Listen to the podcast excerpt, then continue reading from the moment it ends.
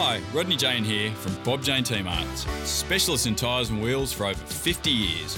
We stock what tradies need tyres, wheels, or batteries. We've got you covered. Steel or alloy wheels, 15 inch plus. Big brands such as Monster, RO8, CSA, Fuel, PDW, and Dynamic. A massive range. Tyres, we love tyres. All terrain, mud terrain, 4x4 and SUV tyres. We stock all the top brands such as Bridgestone, BF Goodrich, Falken, Goodyear, Michelin, and Yokohama.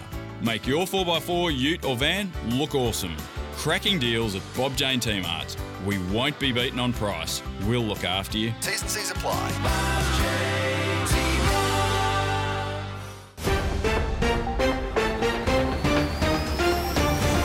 This is Parked Up Plus, the place of pace for motor racing news thanks to Race Fuels.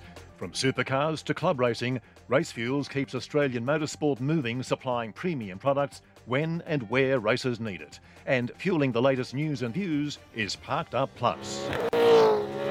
Coming up, the dude calls out supercars on Gen 3 fail and more.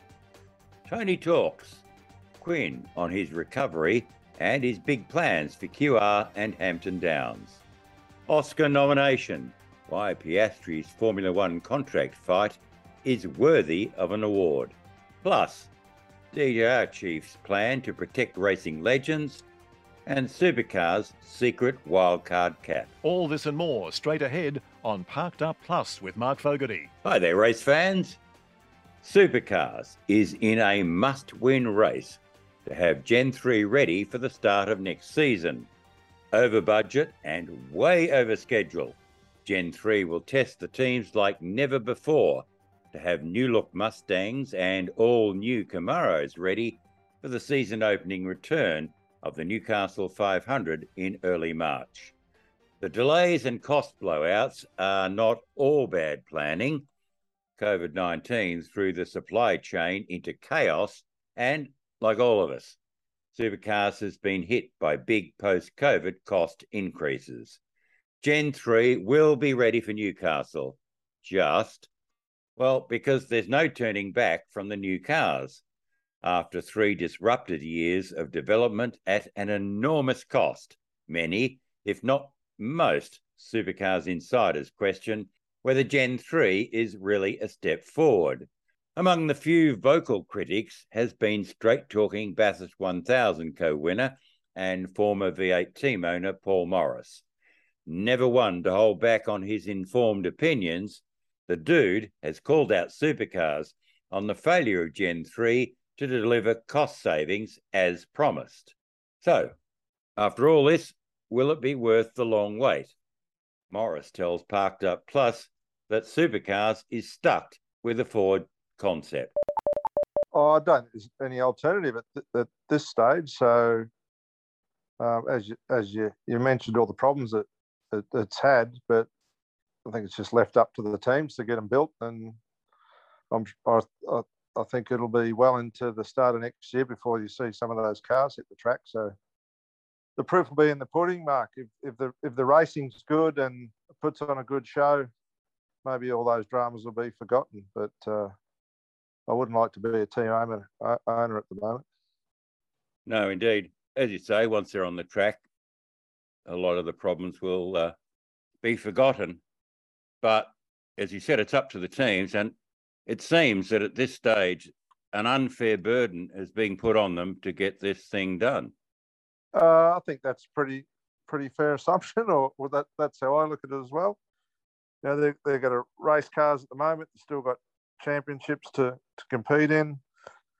And for me, when you look at that, you know, are, are the are the people or the personnel in those teams going to be committed to not having a Christmas? So it's a different world we live in now, and people don't like to work as hard as they used to. So uh, that'll be the interesting one. Who's who's going to roll up their sleeves and get it done?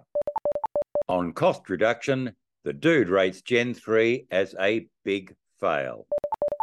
Yeah, 100% is, it hasn't hit that mark. So if you look at that car, and they haven't really changed anything in that car except gone to a control engine, which um, you know, we'll save we'll save some money in that regard. But the rest of the car hasn't really changed. Haven't really taken anything out of it or standardizes anything that's going to save any money. The only thing that you might save some money on you know, development of, of new parts where they've locked that locked that down, which would be in uprights or anti-roll bar rockers, the sort of two freedoms that are left in the cars now, which the teams continue to exploit.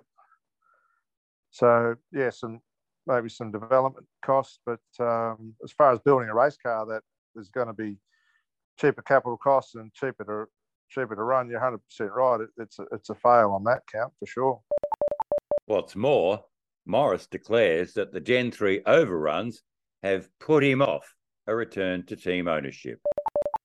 No, I wouldn't. I think there's a good point there. If you look at the landscape of of supercar team owners now, they're all high net worth people, right? Apart from probably Brad. You know, you look look who owns race teams now. So, do they really care? And to me, it looks like they don't. They're, they're happy to have million dollar race cars and pay the bills, and you got you know high net worth people that don't really care about about the cost of it. I, that's what it looks like to me from the outside. Teams are receiving more than four hundred thousand dollars towards the initial build of each Gen three car from supercars. Now, there have been suggestions the subsidy is a loan, but we're now informed it's a grant per car to help teams get over the financial hump of re equipping. Back to Paul Morris, and his big passion is driver development. He's mentored Anton De Pasquale and Brodie Kostecki, to name just two supercars rising stars. But he charges that supercars is neglecting the Super 2 development path, with costs set to soar next year with the switch to the current high maintenance Mustang and ZB Commodore no, they're doing a very bad job of it, and um, it, it's a bit disappointing. The the effort and the the the what they put into Super Two is just nowhere where where it has been in the past, and nowhere where it should be. Um, it's it's super disappointing. Um, you know, you can look at someone like uh, what Neil Crompton's done with the Toyota 86 series and how they run that and how they get people involved and it's you know all the stars that have made it through have come through that. Um, you know, I think you really need to have a real, real good look at what they've done and then try and copy that model into Super Two, and otherwise the, the good guys aren't going to get through. You know, the, the cost of doing Super Two now is is getting pretty prohibitive. Um, so yeah, there's some some work to do there, and it, it should be on their list to fix up. And if they can't fix it up, they should give it to someone else to to do as a, as a project that needs to be done. Morris, of course, is co host of the popular Enforcer and the Dude online show, where he and Russell Ingall deliver uncomfortable home truths. The dude has a lot more to say about the state of affairs in supercars, and you'll hear the whole interview with him on Parked Up on Thursday. You will not be disappointed. Meanwhile, Gen 3 engines are undergoing 10,000 kilometre durability testing in the USA. The 5.4 litre Ford Coyote and 5.7 litre GM V8s are running on transient dynos which replicate racing conditions. Ford Performance and GM Performance in Detroit are conducting the tests for supercars. Due to be completed soon, the marathon durability trials will finalise the specifications and parity measures between the new Gen 3 engines. Motor racing patron extraordinaire Tony Quinn is back home, recovering from serious injuries suffered in his huge Carrera Cup shunt in Townsville last month. Quinn owns Queensland Raceway and Aussie racing cars, plus Porsche Carrera Cup and GT teams and also the Hampton Downs, Taupo, and Highlands Park circuits in New Zealand. The Scottish born, Gold Coast based entrepreneur spoke with Parked Up Plus about his recovery and his plans for the future. Um, it's uh, I, I, beat myself up pretty badly um, in the crash in Townsville, and um, there was a surprising amount of damage done to myself. And obviously, the car got written off, needs to be reshelled. But um, in summary, I think I've got eight broken ribs. Three of them are broken in three places, four fractured vertebrae, a fractured pelvis, a left leg that's broken at the ankle, the ankle's buggered, and my right foot um, was broken too. So I've been in bed mainly. I was in ICU for three nights or four nights, and then in the trauma uh, ward for a couple of weeks, and then I've been at home for the rest. And I'm only just coming good now. Um, it's been a rough journey. I wouldn't wish it on anybody. Um, but the ribs are healing, which makes it easier to to get about. 65 year old Quinn is understandably cautious about going racing again. Yeah, I mean, the, the best doctors are saying, um, you know, don't expect to sit in a car, you know, in any to go around a circuit this year. That's out. Um, maybe early next year we can sit back in a car and, and have a fang, but um, certainly my racing career has been abolished. Well, I was going to say, you know, after such a serious shunt, really, would you want to go back to racing? Um, no, not right now. No, I don't. Um, and I say to people that have hung up one boot, um, never say never. Uh, but I'm going to New Zealand over the summer with my grandson. He's going to do the Toyota Racing Series, and I would like to do something there. But I can tell you straight, I won't do it if it doesn't feel right. Um, there's no way that I want to have another crash. Um, so I might just be tail end Charlie, going around the back of the field, just taking in the view. While recovering, Quinn is keeping a close eye on his business and racing empire. He wants supercars to return to Queensland Raceway next year, but admits there are hurdles to overcome as supercars juggles the 2023 calendar. Look, the, as you know, the supercars are they have their own challenges internally, and I haven't spoken to anybody from there uh, about next year.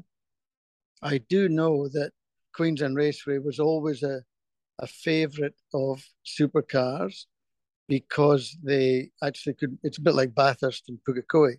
They can actually make money there, so they quite like it. Um, but it's all entangled with government support and stuff like that that they they require and demand, if you like. Um, I don't know where that sits with them, um, but we're certainly there ready for them to come back if they choose to.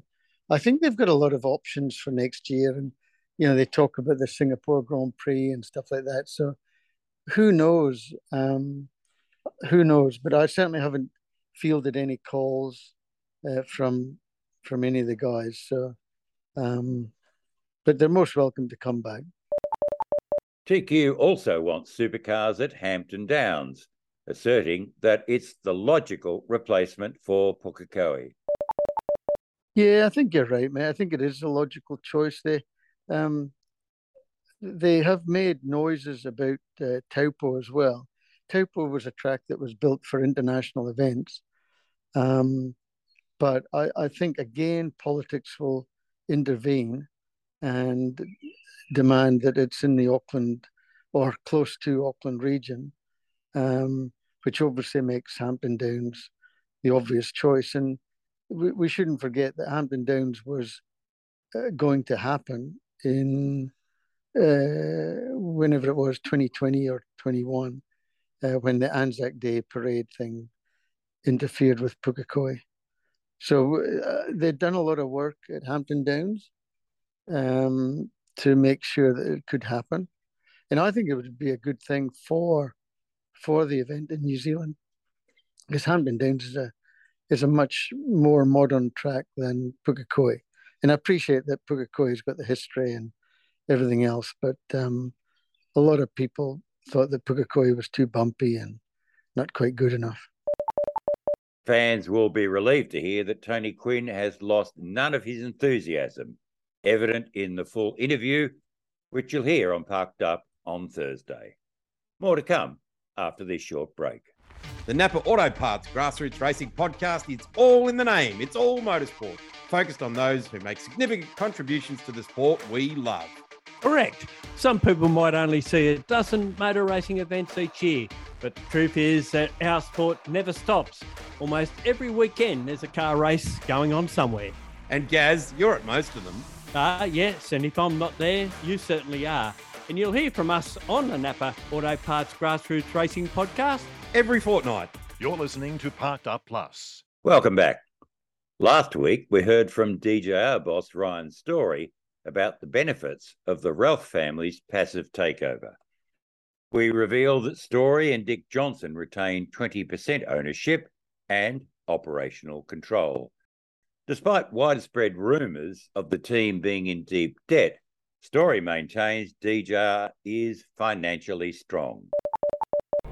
Well, the team is the team and the business is profitable and has been for a number of years and uh, and has been for a number of years since our since since we've been uh, in a position of controlling the organisation, and that's due to what I believe is is good management through not not not not from me, but but but what I've put in place in the organisation, and what I did when uh, when Penske left at the end of 2020, and in the lead up to that, uh, from Bathurst 2020, organising what Dick Johnson Racing would look like into the future. We secured a, a significant supporter base and long-term agreements with, with our key partners, Shell V-Power, of course, Repco, DXC, and uh, and Pirtek. A number of key partnerships that we extended into the future to secure the stability of the team, and uh, and also we we've also invested heavily over the course of the last few years through buying new CNC machines, and uh, it's very rare that uh, that any request from the staff um, is uh, is received uh, is uh, returned with a with with the response of no. So it was very key for us when Penske left. We continued to demonstrate to our staff, in particular, that we're prepared to invest in the team, but along the way, we've also built a very healthy business. So, so in, in that regard, uh, in that regard, it's it's not that was not one of our considerations as we as we went forward. Story also revealed that he has a plan to protect the legacy of not only Dick Johnson, but other V8 legends of the 1970s, 80s, and even 90s. Uh, the, the, Johnson, Dick and the Johnson family will always be involved in the in the team as long as his name is above the door and that's and that's part of the agreement and something that the Ralphs understand completely. Is Dick is Dick is an absolute legend of motorsport and, a, and still a household name throughout the country. His legacy is something that we that we we've sought to protect over the years through trademarks and and, and, and, and establishing common law copyright over liveries and things of that nature. And that's something that uh, that's something that in time uh, I want to support other people who have really built the sport and made it what it is today. Um, other legends like the Alan Moffats of this world and uh, and and the John Frenches of this world, Gibsons of this world.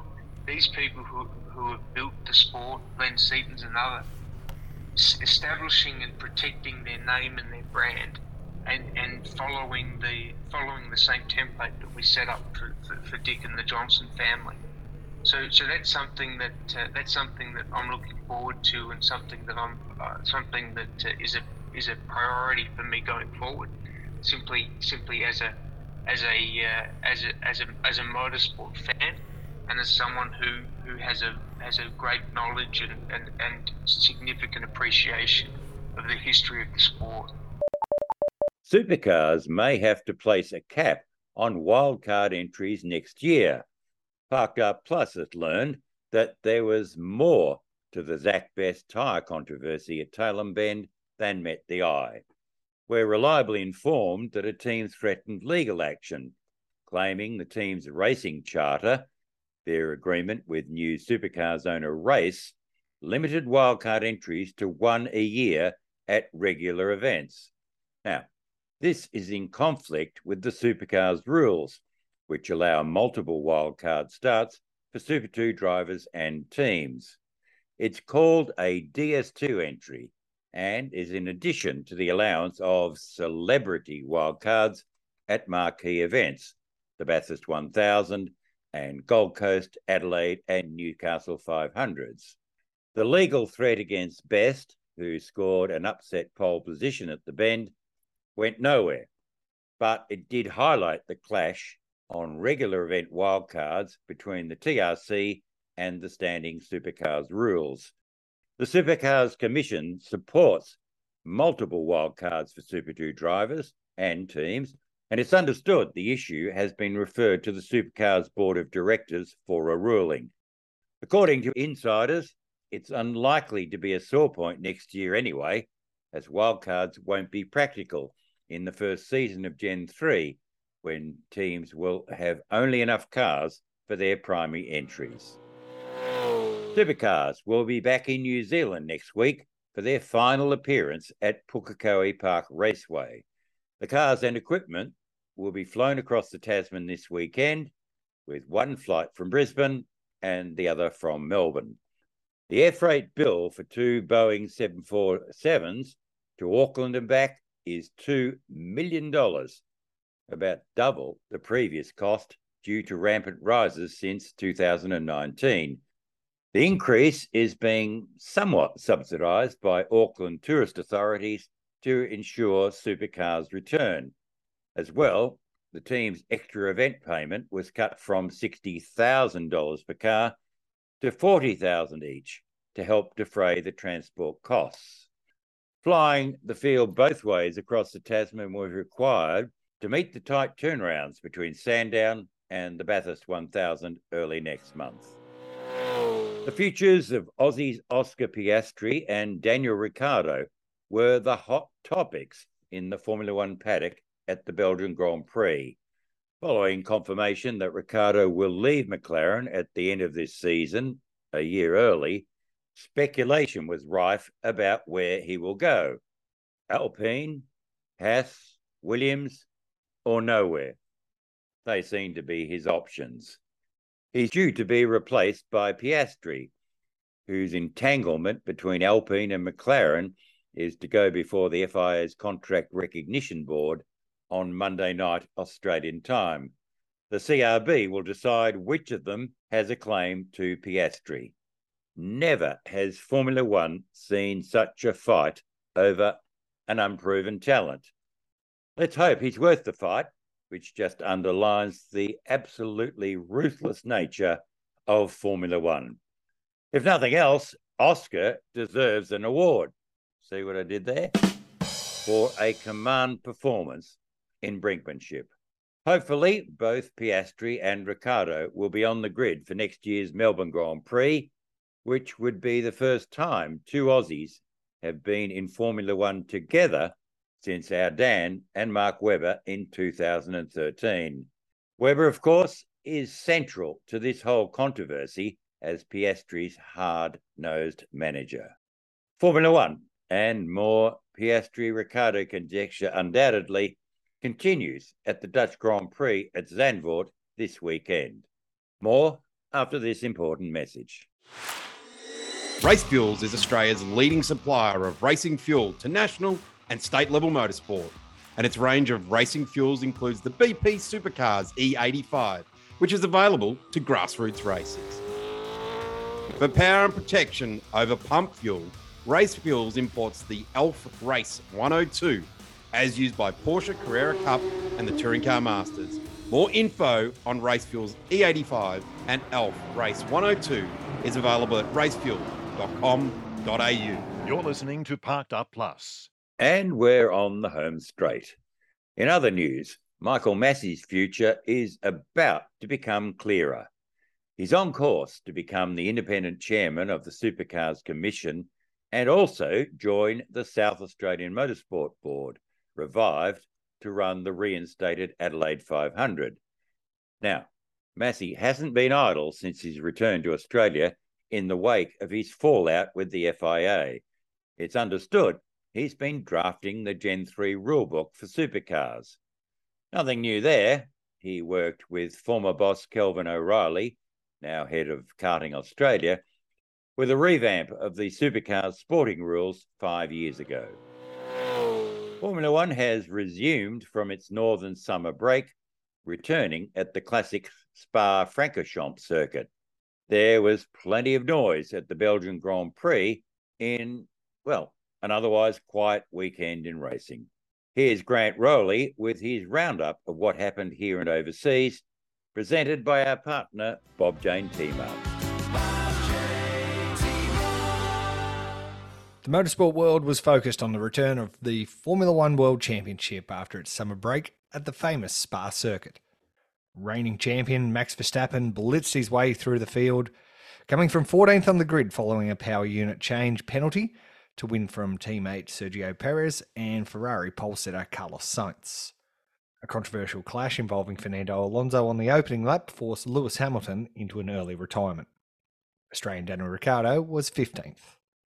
In the support events, there was more success for Australian Jack Doohan as he won the FIA Formula 2 feature race and came second in the sprint race to sit now fourth in the standings. New Zealander Liam Lawson won the sprint event.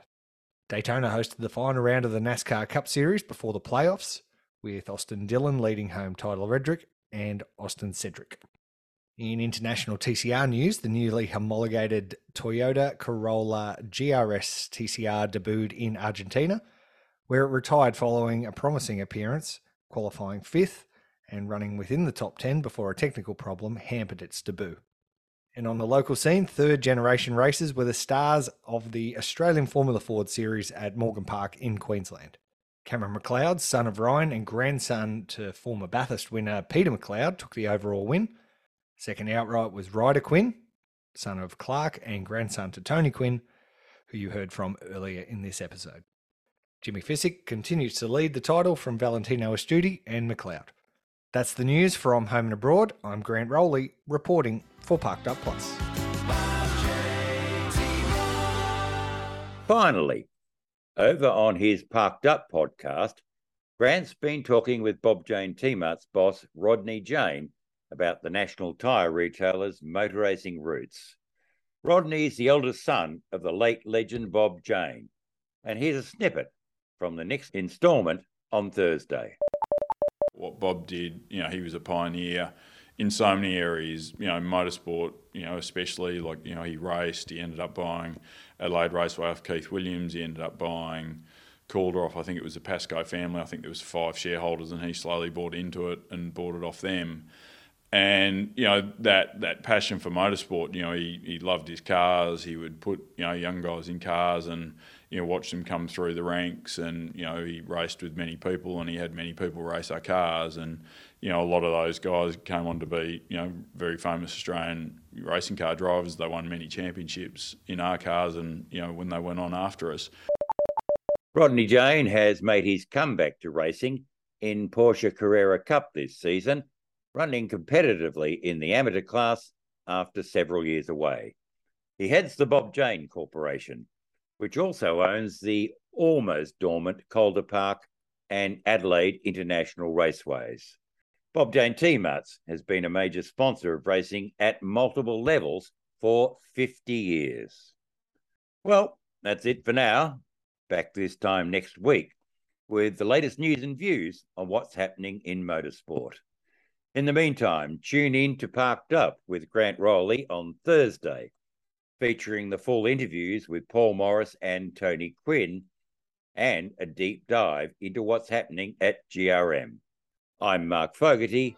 Thanks for listening. You've just listened to another Network R production.